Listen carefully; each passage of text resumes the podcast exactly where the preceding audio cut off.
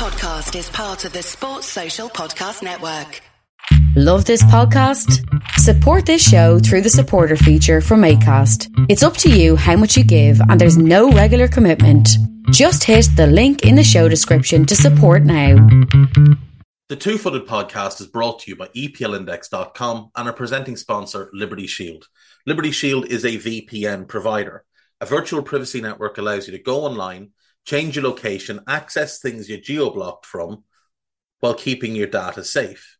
So, as an example, if you are a UK expat and want access to BBC iPlayer to watch Match of the Day or ITV Hub or all four, but you get that message that says this content is not available in your location, a Liberty Shield VPN gets you around that block, allows you to watch whatever you want on those services while also keeping your data safe. And it goes further than that. It allows you to open up Netflix's entire library by just changing your IP address. Liberty Shield is the number one rated VPN provider on Trustpilot with five star ratings across the board. So go to libertyshield.com right now, use the code EPL25 and get either the hardware package or the software package. The hardware package is a router that you plug into your existing router, and any item you want to change the IP address on, be it your phone or your television, you connect that to the new Liberty Shield router. All other items can remain connected to your existing router. There's also a software package which is instantly downloadable to your device and you can get using straight away. Again, libertyshield.com, EPL25 for 25% off at checkout. We're also brought to you by Home of Hopcroft, a giftware and homeware company located in Scotland but shipping worldwide check out homeofhopcroft.co.uk and do check out the EPL Index and Anfield Index shops, which you'll find on Etsy. Use the codes EPL10 or RED10 for 10% off at checkout. And lastly, do remember to check out A Tad Predictable, hosted by Tadiwa. That podcast is on this feed before every Premier League match week. And then the EPL Roundtable, hosted by Kevin DeVries on its own EPL Roundtable feed. So just search EPL Roundtable in your podcast device. And that's out after every match week. Now, on with the show.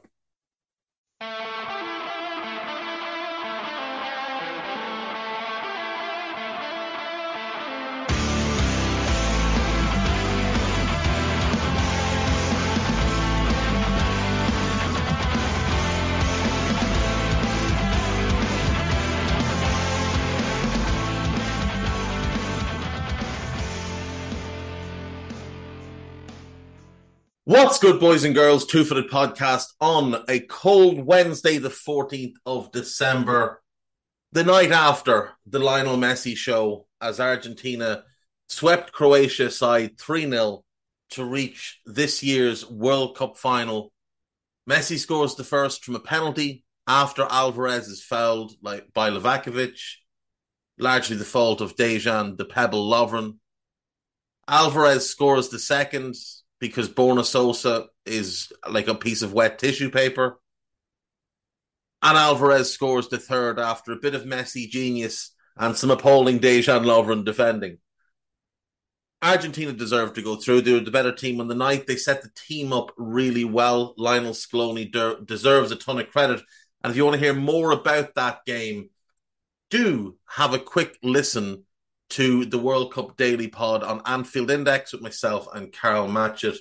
But suffice to say, Lionel Messi has been the star in the last couple of rounds, and Argentina are really starting to look like a formidable team, which is exact exactly what you want to look at like if you are heading into the final. They're going to be really tough to beat. Really, really tough to beat. Um, today, we're going to talk a little bit about Gareth Southgate to begin with. So, as things stand, he is taking some time away to consider his future and consider whether or not he wants to continue as England manager. Now, Southgate has been England manager since 2016. In that time, he has managed England at two World Cups, got to the semi final in 2018, knocked out in the quarter final of this competition. He's also managed England in a European Championships, and of course, they lost the final in that one. And obviously, he's taken charge of Nations League, but Nations League is largely a load of nonsense. And England were relegated, it's worth pointing out, in the Nations League uh, this past campaign, having finished third the previous time, having beaten the mighty Switzerland 6 5 in a penalty shootout after a nil nil draw. Southgate's record, when you step back and look at it, and you just see World Cup semi final, third place in the Nations League for whatever that's worth, European Championship final, relegated from the Nations League, and then World Cup quarter final is pretty good. But when you actually dig into it, you start to see the real issues with it. Now, we've been over these things before, but it's worth going over them again. In the 2018 World Cup, England got a very straightforward, simple group. They got Tunisia, they got Panama, they got Belgium. They're beating Tunisia and Panama, they're going through. The question is, can they beat Belgium? So they beat Tunisia 2 1 in the opening game. Very, very fortunate victory. And then they wallop Panama. But then they lose to Belgium. Now, it didn't matter because they were already through. So they didn't play a full strength team. You move on into the knockout stage and they draw Colombia. And the game ends 1 1. And extra time doesn't produce a winner and they win on penalties. It's a fairly average uh, Colombia team. Then they beat an average Sweden team 2 0. And then they face Croatia and they lose 2 1. So they faced two good teams, Belgium and Croatia, and lost to both. One okay team in Colombia and they drew. And then three, well, two average teams in Sweden and Tunisia and one poor team in Panama. See, you think, right, surely you're going to go into the third and fourth place playoff and you're going to try and win this game. You want to finish third at the World Cup. If you're not going to win it, you want to finish third. And Belgium beat them comfortably. So they faced three good teams in the tournament. Well, two, one of them twice, and lose all three and you're left to wonder what is it about this World Cup run that you're meant to be impressed by. We'll stick with World Cups and we'll look at this World Cup, and it's a very straightforward group that they were expected to walk their way through, and they beat Iran comfortably, an Iran team that were in disarray because of what's going on at home. You'd wonder if Iran had played in this game the way they did in the latter two games how that game might have turned out. I, th- I still think England win, but certainly not 6 2. Then they get outplayed by the United States of America and they end up drawing that game. And then they beat a bad Welsh team. Now, they beat a bad Welsh team 3 0, having been awful in the first half themselves. They beat Iran 6 2, having been quite poor in the first 35 minutes. And they draw with the United States, having been absolutely terrible for about 65 minutes. And it was only when America started to tire that England started to look like a half decent team. We go into the knockout phase and they play Senegal. Now, Senegal are the reigning AFCON champions, but Senegal were missing Cheikhou Kouyate. They were missing Idrissa Gana. They were missing Sadio Mane. They were missing Keita Balde. They were also missing Bouna Sarr. Edouard Mendy was in outstanding form last January at the AFCON. That form has collapsed. He's been dreadful this season in the Premier League for Chelsea to the point where Kepa, who's widely viewed as one of the biggest flops of all time, and whose Chelsea career looked to have ended two years ago, re-established himself as first choice, and Mendy only got back in because Kepa got hurt. So you win 3 0. You don't play well for 35 minutes again, but you win 3 0. You want to hold that up as a great achievement, or at least Ollie Holt does.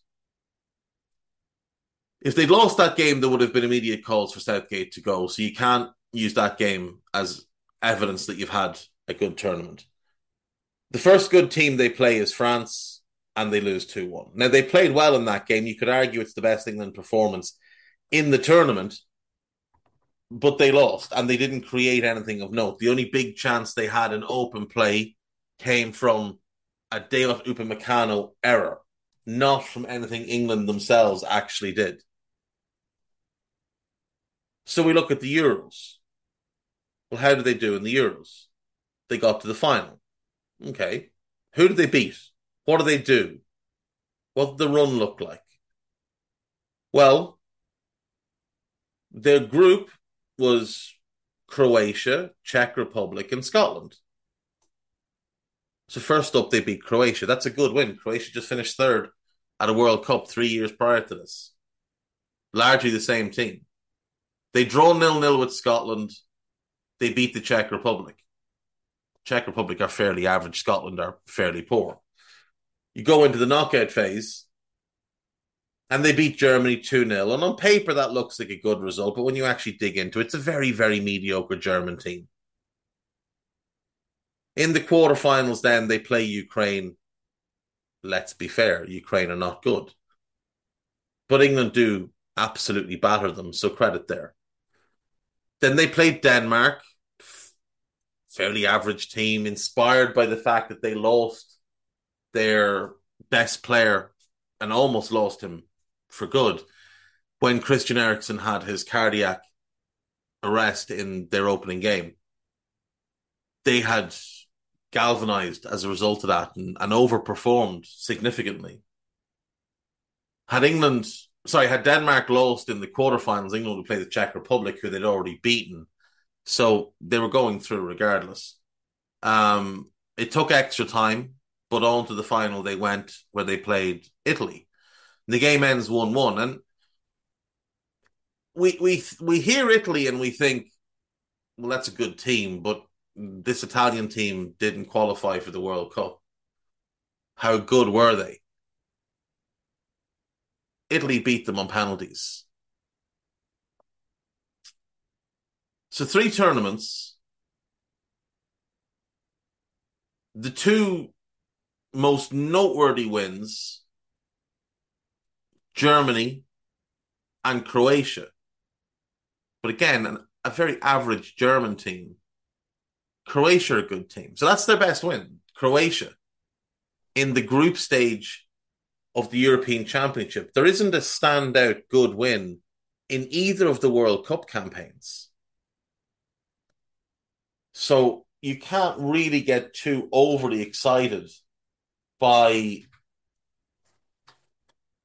what they've done, you can admire the fact they got deep into competitions, but it's not like they were beating a who's who. Now they did have some good results in the Nations League, so you'll give we'll give them some credit in the Nations League. In League A, which is the, the league they were in, the, the top league, they were in Group Four. They lost to Spain they drew with Croatia. Then they beat Spain 3 2 away from home. And then they beat Croatia 2 1 at home. And that resulted in them topping the group with seven points. That sent them through to the semi final, where they lost to the Netherlands 3 1. And then, as I mentioned, they beat Switzerland 6 5 on penalties. Uh, Jordan Pickford took one of the first five penalties, which will tell you quite a lot. Next up, then, they once again are in the top league. They're in Group Two. They beat Iceland. They draw with Denmark. They beat Belgium. That's a good win. They lose to Denmark. They lose to Belgium. And then they beat Iceland. They finished third in that group.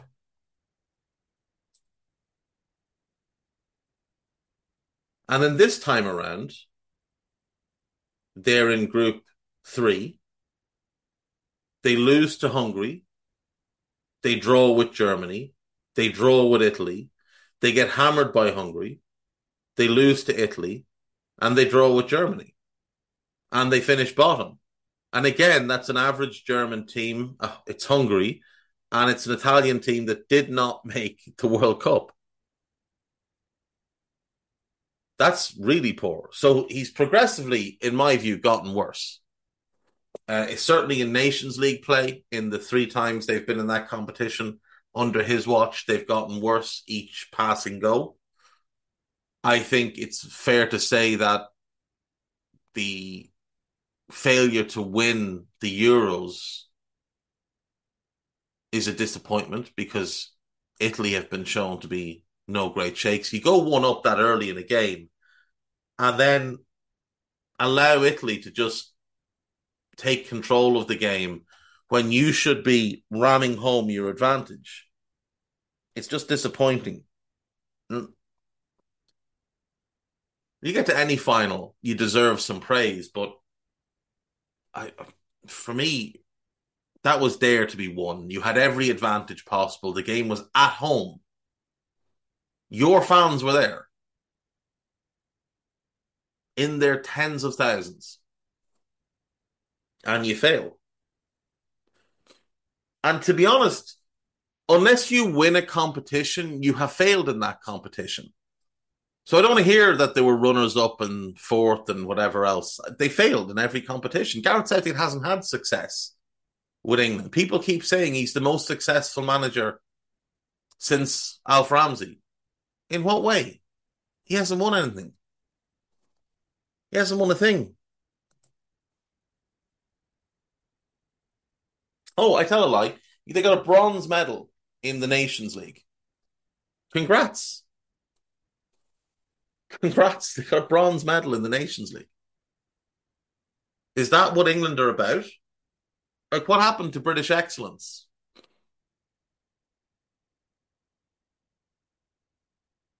Every England manager since 66 has failed. That's just how it is. If you don't win the competitions, you are a failure. And England have failed time and time and time again. And this time around, Southgate has a lot more talent at his disposal than previous managers have had. He chooses not to take advantage of most of it. Like you look at that England squad, and there's players who have absolutely no business being in the England squad. And there they are. While better players sit at home. Because Southgate plays favourites. This notion of bringing players because they're good in the dressing room and good in the training ground is nonsense. It just shows that you're a weak manager who can't lead your squad yourself. So you need all these extra pillars in place. There's nobody in the Argentine squad who's there for the crack. There's no one in the French squad who's there because they're funny. But Conor Coady was brought along because he's a good personality.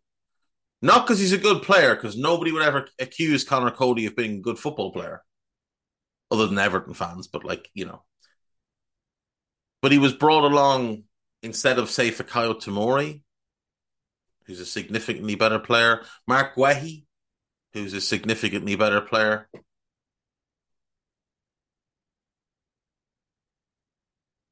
You see, when you start giving up precious places in World Cup squads to players that aren't good enough.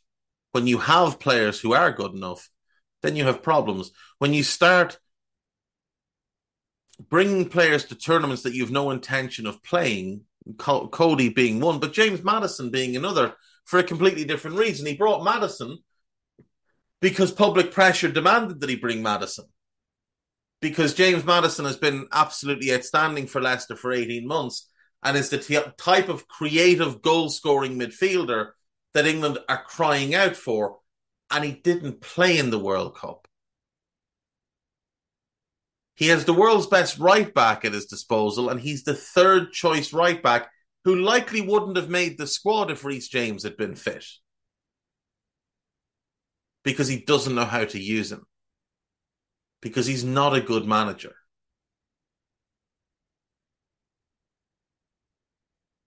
If England want to win anything, Southgate will have to go. But the FA want to keep him largely because he's cheap. And his friends in the media want him to stay because they're his friends in the media. Journalists want him to stay, some of them, not all, but some of them, because he's always open to giving an interview. Because he gives access. And because the FA want him to stay and they want to be part of the PR machine. And then the question becomes well, who replaces them? Well, there's obvious candidates Thomas Tuchel, Mauricio Pochettino. But we can't have obvious candidates, can we? We can't have significantly better managers available that people can point to. No, no, we change the rules. We say, oh, but the England manager should be English. Why? Show me the rule that says they should be English. If Pep takes the Brazil job at some point, are people going to say, oh, that's a disgrace? Or are people going to say, oh, this could be fun? I think they're going to say it could be fun. You see, the only argument to make for the England manager should be English is that you want Gareth Southgate to stay, and you know that right now there are not many, if any, top level English managers. We've got Eddie Howe and Graham Potter. How good they are remains to be seen. And that's kind of it.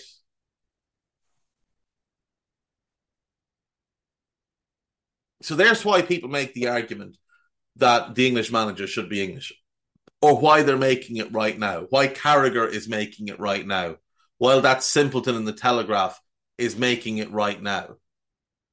It's because if they were open to a foreigner, there's very clearly better options for England than Southgate. If they bang the drum that it has to be an English person, there isn't because let's be fair, Eddie Howe's not walking away from all that money at Newcastle. And Graham Potter is not going to walk away having signed a big long contract at Chelsea.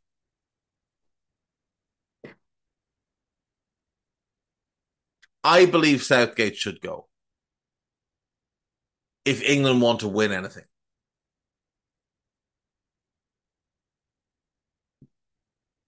This squad is immensely talented. We've been over the players. Everybody knows the players. We watch them on a weekly basis in the Premier League. This squad is only going to get better over the next couple of years as the likes of Jude Bellingham, Bukayo Saka, and Phil Foden, who really should sort of be the players that England build around for the next decade as they develop and age and mature.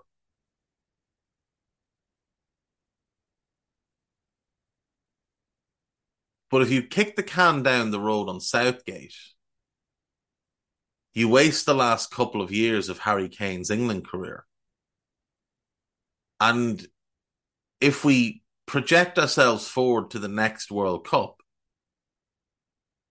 you can start to see an England squad take shape. Perhaps Etienne Green is in goal, Trent or Reece James at right back. Maybe it's Ben Chilwell, maybe it's Ryan Sessegnon, maybe it's Tyrick Mitchell at left back. Tomori, Guehi, maybe Levi Colwill is in that mix. Maybe Ezri Konsa refines his best form. Maybe there's a young centre back who steps forward and takes one of those positions. But England will be okay at centre back. In a midfield, you can you can picture Declan Rice, you can picture Jude Bellingham. But who's that third one going to be? Is it Mason Mount? Didn't really work in this competition, but maybe in four years. Maybe James Maddison is more trusted. Maybe Jude Bellingham is more rounded and more able to play in a double pivot. Maybe Declan Rice gets some defensive awareness between now and then. Maybe they can play as a two, Maddison as a 10.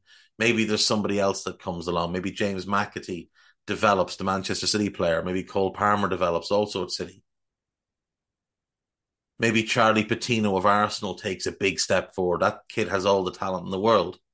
But you can picture an England midfield. You've got Saka on one side. You've got Foden on the other. Maybe Foden's the 10 in front of Bellingham and Rice. Maybe Jadon Sancho's gotten his career back on track and he's taken a wide role. Maybe Michael Olise decides to play for England rather than France and he takes one of those positions. But up front is where it gets sketchy. Up front is where you really kind of struggle to see who that player might be.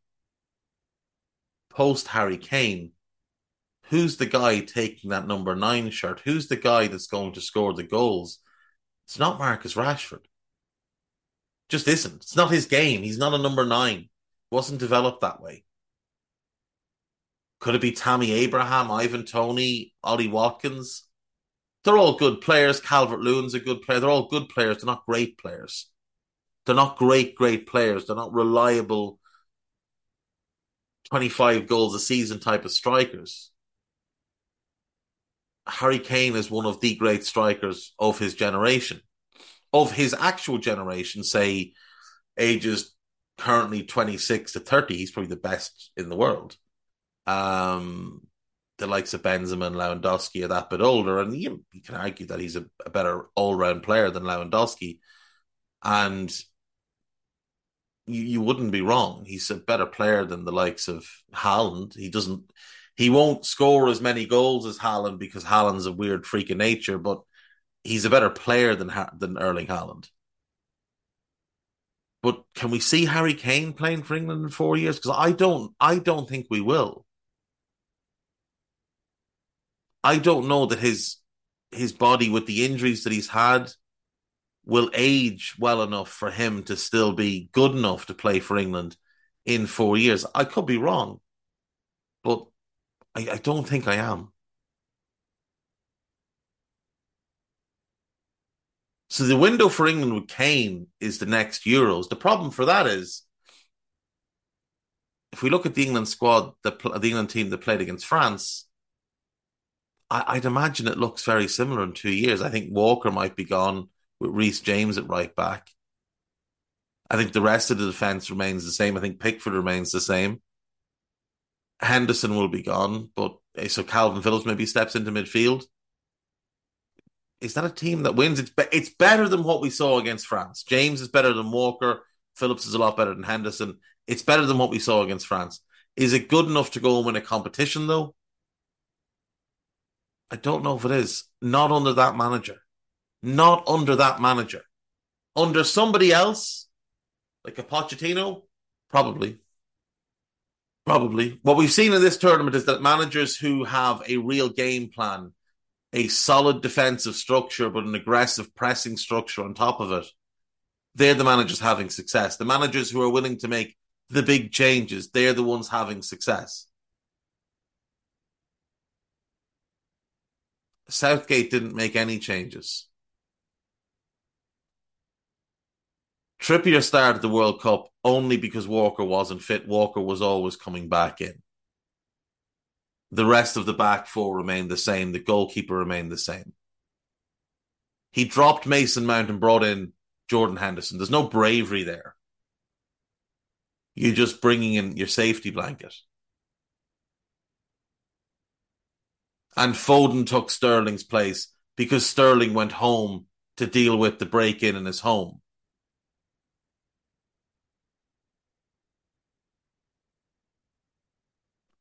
So, two of the changes, one was always happening, the other was forced on him by a set of circumstances back home, and the other one's a safety blanket move. There's no bravery in anything Gareth Southgate did at this World Cup, other than the fact that he didn't revert to his back seven to play France. So the bravest thing he did was not be an outright coward. But he is a footballing coward. Fundamentally, he's a footballing coward. It's why he waited so long to make changes in the France game and why he made the changes that he made. The game screaming out for Trent and Maddison.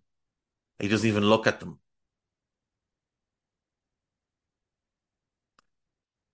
For me, he needs to go.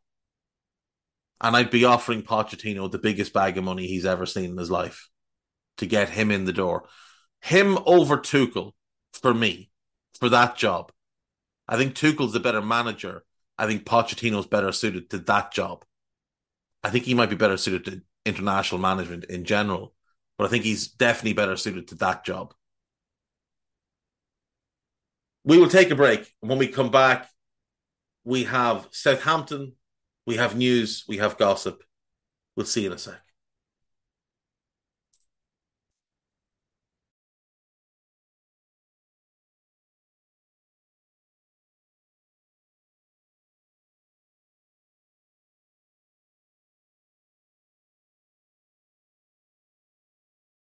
Right, welcome back. So, Southampton Football Club in the 22 23 season it's been a bit of a slog for them. They're currently 19th in the league. They sacked Ralph Hasenhüttl on the 7th of November and replaced him with Nathan Jones.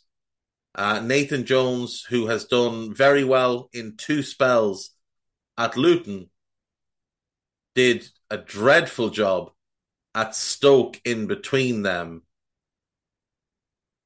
I don't know how good a manager he is. If we base it on his time at Luton, he's pretty good. If we base it on his time at Luton and Stoke, he's just about average. At Stoke, he was in charge for 38 games and won six while losing 17, a 15.8% win percentage.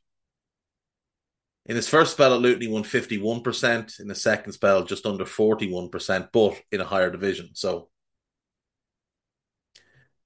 he took Luton from League Two into the Championship. That's impressive.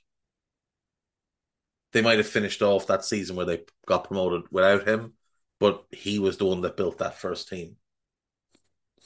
So he found them in the doldrums, and and Luton now are a respectable team in the Championship. They're not clinging on for dear life or anything like that, and he's had such a big part in that. They've revamped their recruitment and done different things as well that have also helped, but he's done a good job at Luton. You, have to give him credit for it. Whether he's good enough to manage in the Premier League, I don't know. And he's got a big job on here. In league play, they lost 4 1 to Spurs on the opening day, having gone 1 up. Then they drew 2 2 with Leeds, which was impressive because they went 2 0 behind, though it was at home, and any points dropped at home should be disappointing to you. They went and beat Leicester 2 1 away. Having gone 1 0 behind, they showed great fight and courage to come back. Then they lost 1 0 at home to Manchester United, a game in which they were the better team and should have gotten something. Then they beat Chelsea 2 1. Again, they went behind but came back. Then they had a really bad run. They lost 1 0 to Wolves. They lost 1 0 to Southampton. They lost 2 1 at home. Sorry, they lost 1 0 to Villa. They lost 2 1 at home to Everton. Then they got walloped by City. Then they got a 1 1 draw with West Ham, which was a good result. Uh, then they got, although again at home, so, you know, maybe not. Then they got a 1 0 win away to Bournemouth, which was a good result. Uh, and then a 1 1 draw at home with Arsenal. Now, that I will class as a good result because Arsenal top of the league. But they've lost their last three. They lost to Southampton. They, why have I said Southampton again? They've lost to Crystal Palace they got hammered by Newcastle, and that was the game that saw the end of Hasenhüttl. And then they lost to Liverpool in their last game before the break. They are still in the EFL Cup. They beat Cambridge 3 0, and they beat Sheffield Wednesday after a 1 1 draw. They beat them on penalties. Currently, like I said, they sit 19th in the league. They've scored 13 goals, they've conceded 27. Now, neither of those numbers are all that surprising. The 13 isn't surprising because they don't have a number nine. There's no natural goal scorer in this team, no real focal point in this team. The 27 isn't all that surprising because they've got young defenders. Now, if we look at what they did in the summer, you have to really admire the players, the, the work they did and the players they brought in. Gavin Bazunu, I think he's a very good young goalkeeper. I am biased towards him because he's our goalkeeper, he's our national team goalkeeper, but he is very good. Armel Bella-Kotchap, I think, has impressed most people this season. Really good signing. Romeo Lavia has impressed everybody who's watched him. Really good sign, signing. Joe Aribo's been a bit hit and miss. I think the the jump from Scottish Premiership to the Premier League has has been a bit telling for him. Sekou Mara has, in flashes, looked quite good. Uh, Duje Caleta-Car has been a bit hit and miss, but he hasn't had time to fully settle in yet. Samuel Edozie, in brief sub appearances, has looked good. And Juan Larios, young left back, looks a talent for sure. Now, the notable thing is that four of those players were brought in from Manchester City's basically their academy Bazunu, Lavia, Edozie, and Larios. They also brought in Ainsley Maitland Niles on loan from Arsenal. I think that was a clever move. They lost Oriol Romeo, they lost Nathan Redmond, they lost Yan Valery. You're not losing a whole lot other than experience with that group. They loaned out a bunch of players, but you know that's just what happens. And they released Shane Long and Fraser Forster. And again, you're not losing much from a playing point of view, but you're losing that experience and that leadership in your dressing room. When we look at their squad, there's absolutely enough talent here to stay up. There absolutely is enough talent to stay up. Bazunu, Alex McCarthy, Willie Caballero. It's a strong goalkeeping group. You've got a really good starter in Bazunu. You've got two veterans in McCarthy and Caballero. Now, not necessarily players that you would want to put in your team, but they're good presences to have around. They'll be good mentors for Bazunu. Defensively, at right back, they've got Walker Peters and Tino Livramento, who should be back in January and I think will be a big boost to them. Left backs, they've got Romain Perraud, Juan Larios, who can also play right back, it should be pointed out, and Thierry Small, who's a talented young left back that they brought in from Everton, I think, a year or two ago. At centre back, they've got Salisu, Bella-Kotchap, Caleta-Car, and Lyanco. So defensively, I think they're actually really well off. I think they've got five good young fullbacks and four good centre backs. Now, Lyanco and Caleta-Car, I'm not saying I would want them starting every week for my team, but if you had to start them, you wouldn't be all that concerned. They've got great flexibility in this defence in that all of their fullbacks can also operate as wingbacks, and all of their centre backs can play in a two or a three. So that's that's strong. Now, the goals conceded record isn't good, but Walker Peters is 25, Lyanco's 25, Caleta-Car is 26, Perraud is 25, Small is 18, Livramento's 20, Salisu's 23, Larios is 18, and Bella-Kotchap is 21. So it is a very young group of defenders. Like, Duje Caleta-Car is the oldest defender in that group, and he's not an old player. In midfield, they've got Maitland Niles. He's a player that I like. He can also obviously fill in a fullback as well. He's very, very versatile. You've got Aribo. You've got the club captain, James Ward Prowse. You've got Stuart Armstrong. You've got Ibrahima Diallo. And you've got Romeo Lavia. They're all players that can play in a midfield too. Some of them can play more advanced as well. Aribo and Armstrong primarily play more advanced. I think in terms of starter quality players, you're looking at Lavia, Diallo, Maitland Niles, Ward Prowse in terms of starting quality players in those midfield two positions. Now, bear in mind, Nathan Jones may well implement a different setup. He'll want to do his own thing here. So it won't be the same box midfield. But maybe he goes with the same kind of back five he played against Liverpool in his first game in charge. If he does, they've got the centre backs to do it, no doubt. They've got the full backs to be wing backs to do it, no question there. So that's going to be good shape. So he needs three in midfield. Now, if we assume that Ward Prowse and Lavia are two of them,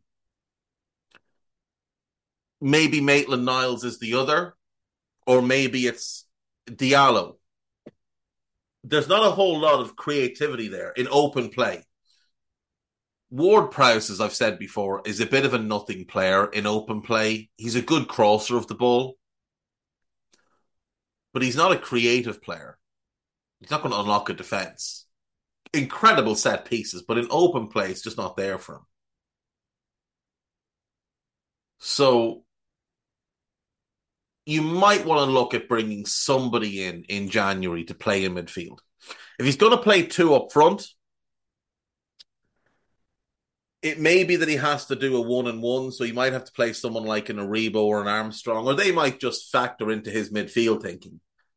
Um, he's got Moussa Djenepo, he's got Edozie, he's got Elyounoussi. They're primarily wingers, obviously. In terms of actual forwards, he's got Walcott, he's got Mara, he's got Armstrong, Adam Armstrong, and he's got Che Adams. There's no goal scorer there.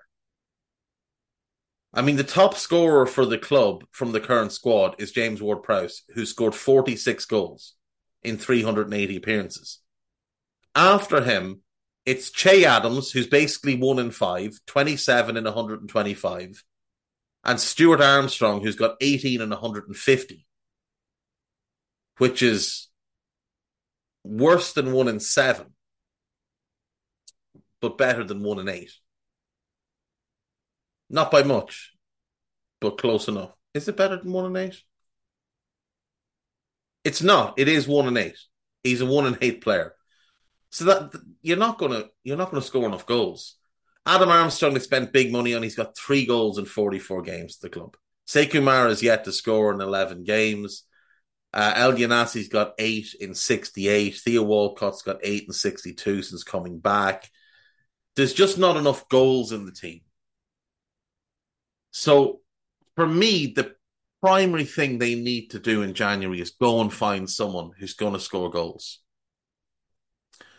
Finding that player in England is going to be tough because teams don't want to give up their strikers. Uh, one guy who might have been an option was Armando Broja. Unfortunately, his season is over. He he tore his uh, his ACL. He'd obviously been there on loan last season he has yet to show that he's a big time scorer, but he profiles as someone that should be. But he's he's off the table now. So they've got to go and find somebody who can get them consistent goals. Because everything else is kind of there. They've got depth in defense, quality starters depth in midfield, mostly quality starters. There's, yeah, like I say, you, you wouldn't be, you wouldn't be at a line to suggest they could bring in one starter in midfield. And they've got a bunch of good support strikers, like Adams off a striker, Armstrong off a striker, Mara off a striker, Elyounoussi Edozie, Djenepo, all these awful striker, they're all good players in that role, but they don't have that striker. Che Adams has been miscast in that role. Remember, Che Adams, when he came through the Sheffield United account, was a midfielder. He wasn't a striker. He went to Birmingham. They converted him, and he had one great season in his third year there. But the goal return is not there for him, not at this level. So they need to find a striker. Now, it's an awful shame that Eddie Nketiah was foolish in the summer and signed that new deal with Arsenal, because I think him in this team would do very well.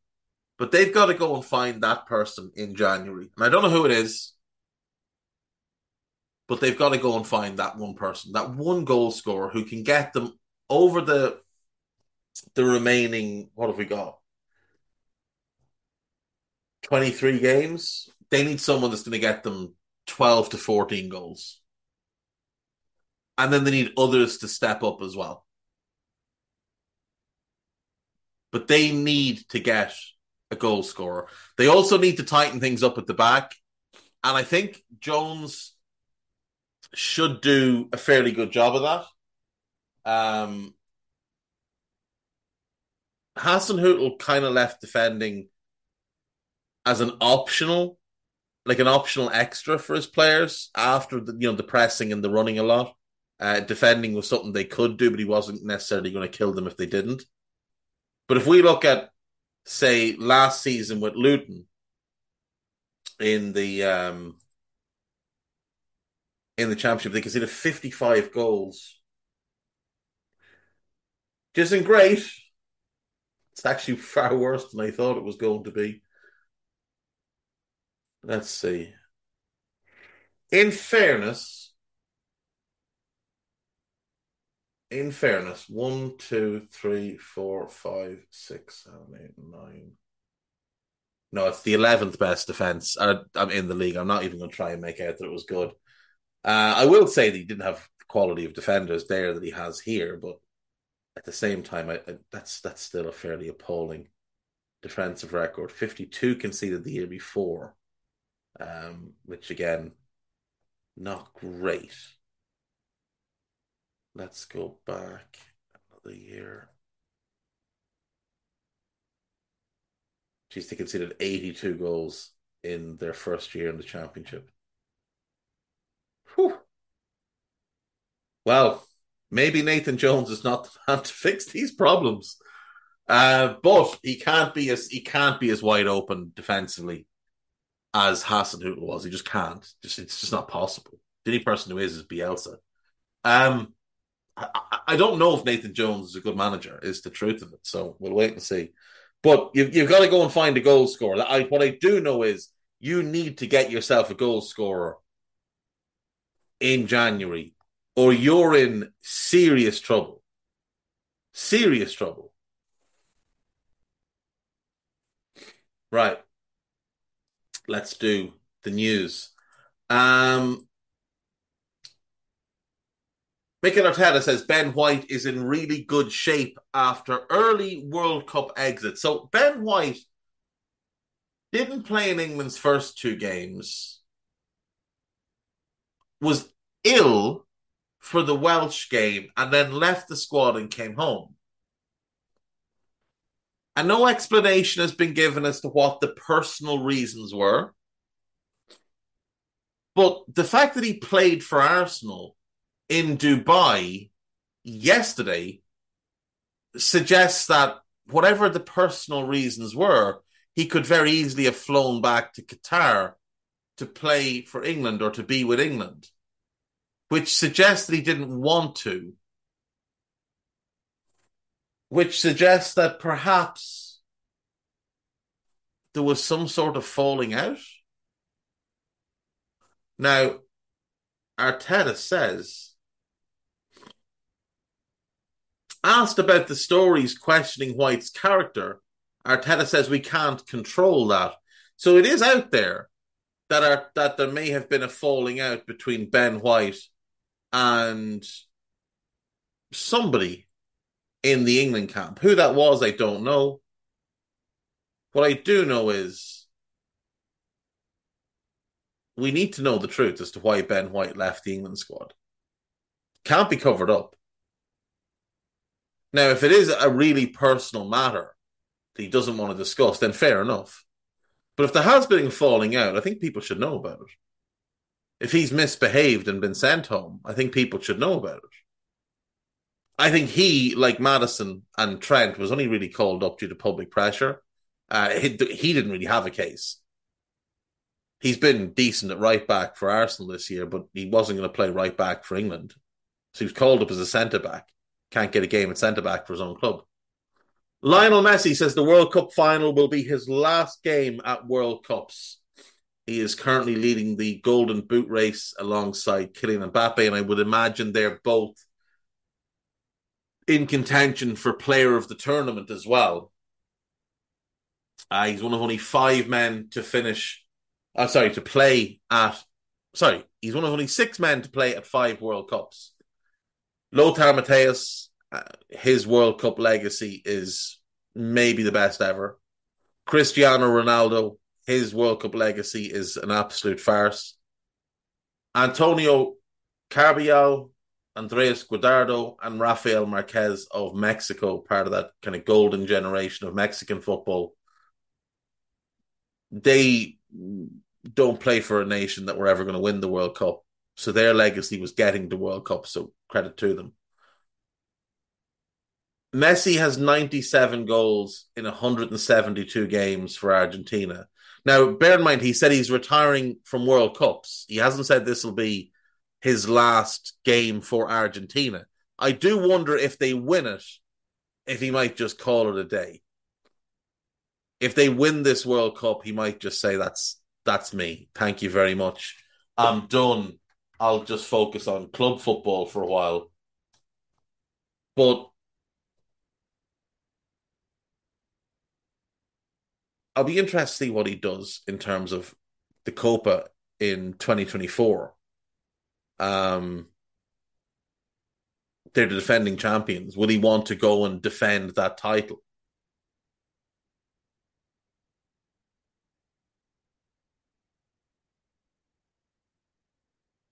He was unbelievable last night.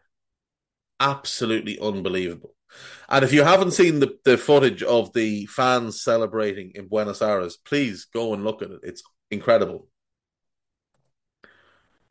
Erik Ten Hag not sure when Jadon Sancho will return to first team duties.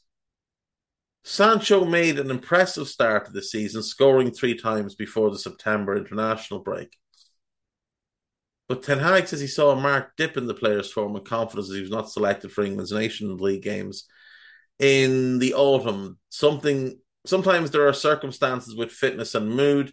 He was not in the right status or fitness state. Um, to be fair, Sancho has been largely dreadful since joining United.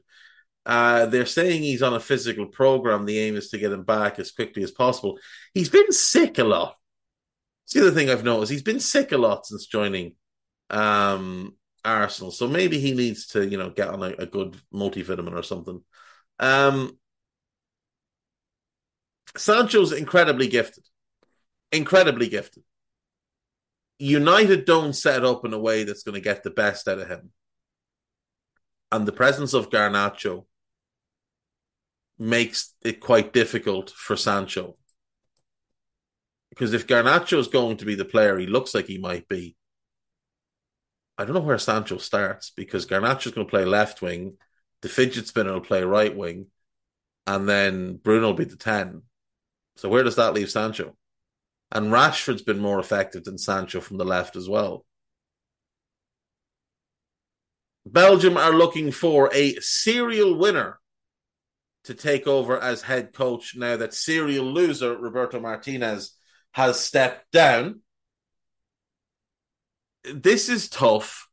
I don't know who they turn to. I wonder, might they look at Thomas Tuchel? But I mean, if they do, Romelu Lukaku probably just needs to retire. Could they look at Pochettino? Would they be interested in that job? It's kind of a rebuild because Hazard's retired. You'd imagine that's the end of Vertonghen and Alderweireld and Witsel as well. De Bruyne is sticking around, but you've got to deal with the De Bruyne Thibaut Courtois nonsense as well, which isn't great. Um, describing its ideal manager, the Belgian FA or the Royal Belgian FA, it should be said, uh, said he is a serial winner with experience in managing top players. He knows how to focus on creating a close knit group and how to integrate young players. The Football Association is looking for a tactical expert who supports his choices with data, technology, and objective parameters, and draws on RBFA's sporting experience and structure. So it kind of sounds like they want someone who's also going to be a bit of a patsy and who who you know make them feel important.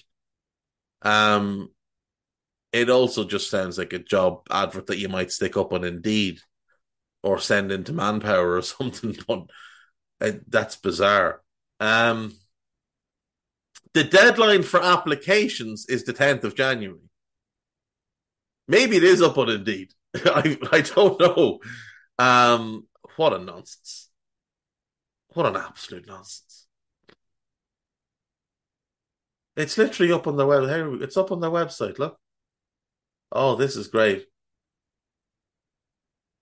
Selection process for head coach of the Belgian Red Devils starts. This is magnificent.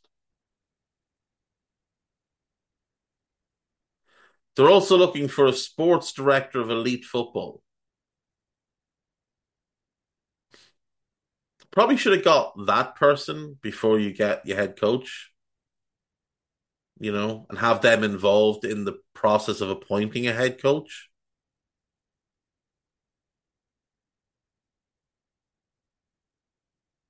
It's magnificent.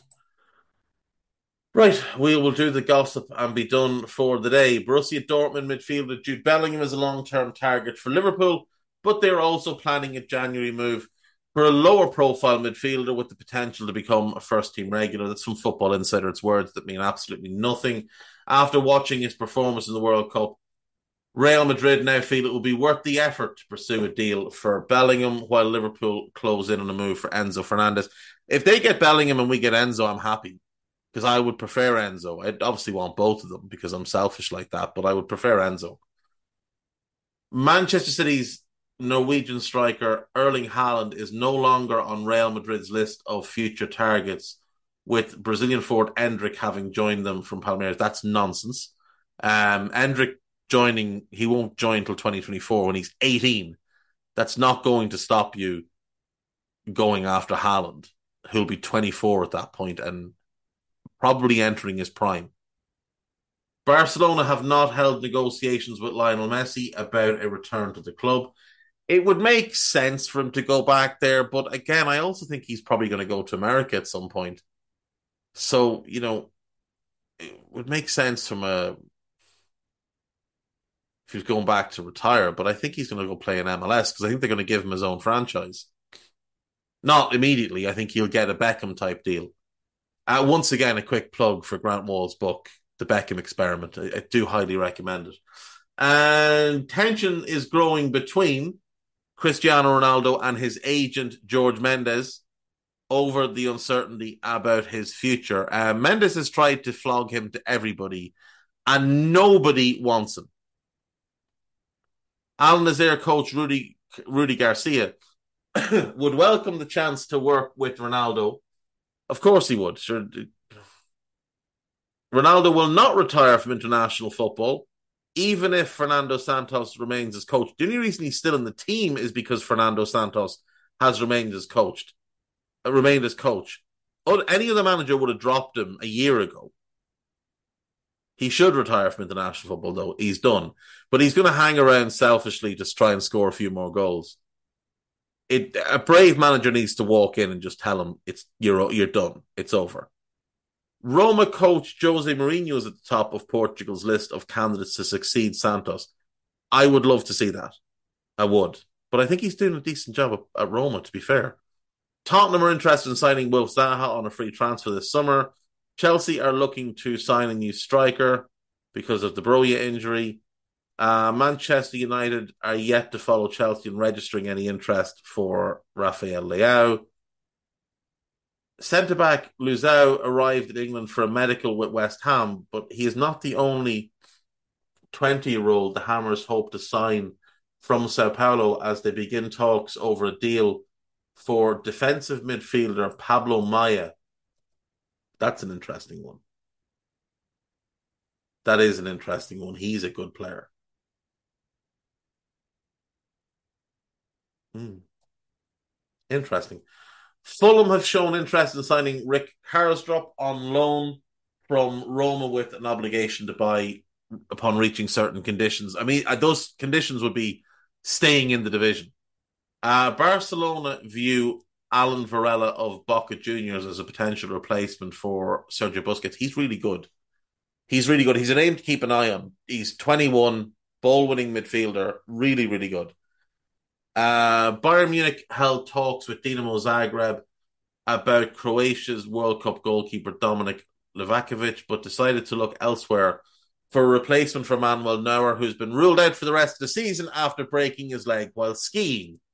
Rangers have agreed a new four year deal with Leon King after the Scottish centre back received multiple offers from Premier League clubs. He's only 18, he's got a big future. It's good to tie him down. Leeds are closing in on the signing of George Hall, who's also 18, from Birmingham City. It would be a good signing. He's a talented player. And that's it. That's me for today, folks. Thank you as always. And I will see you tomorrow. Bye bye.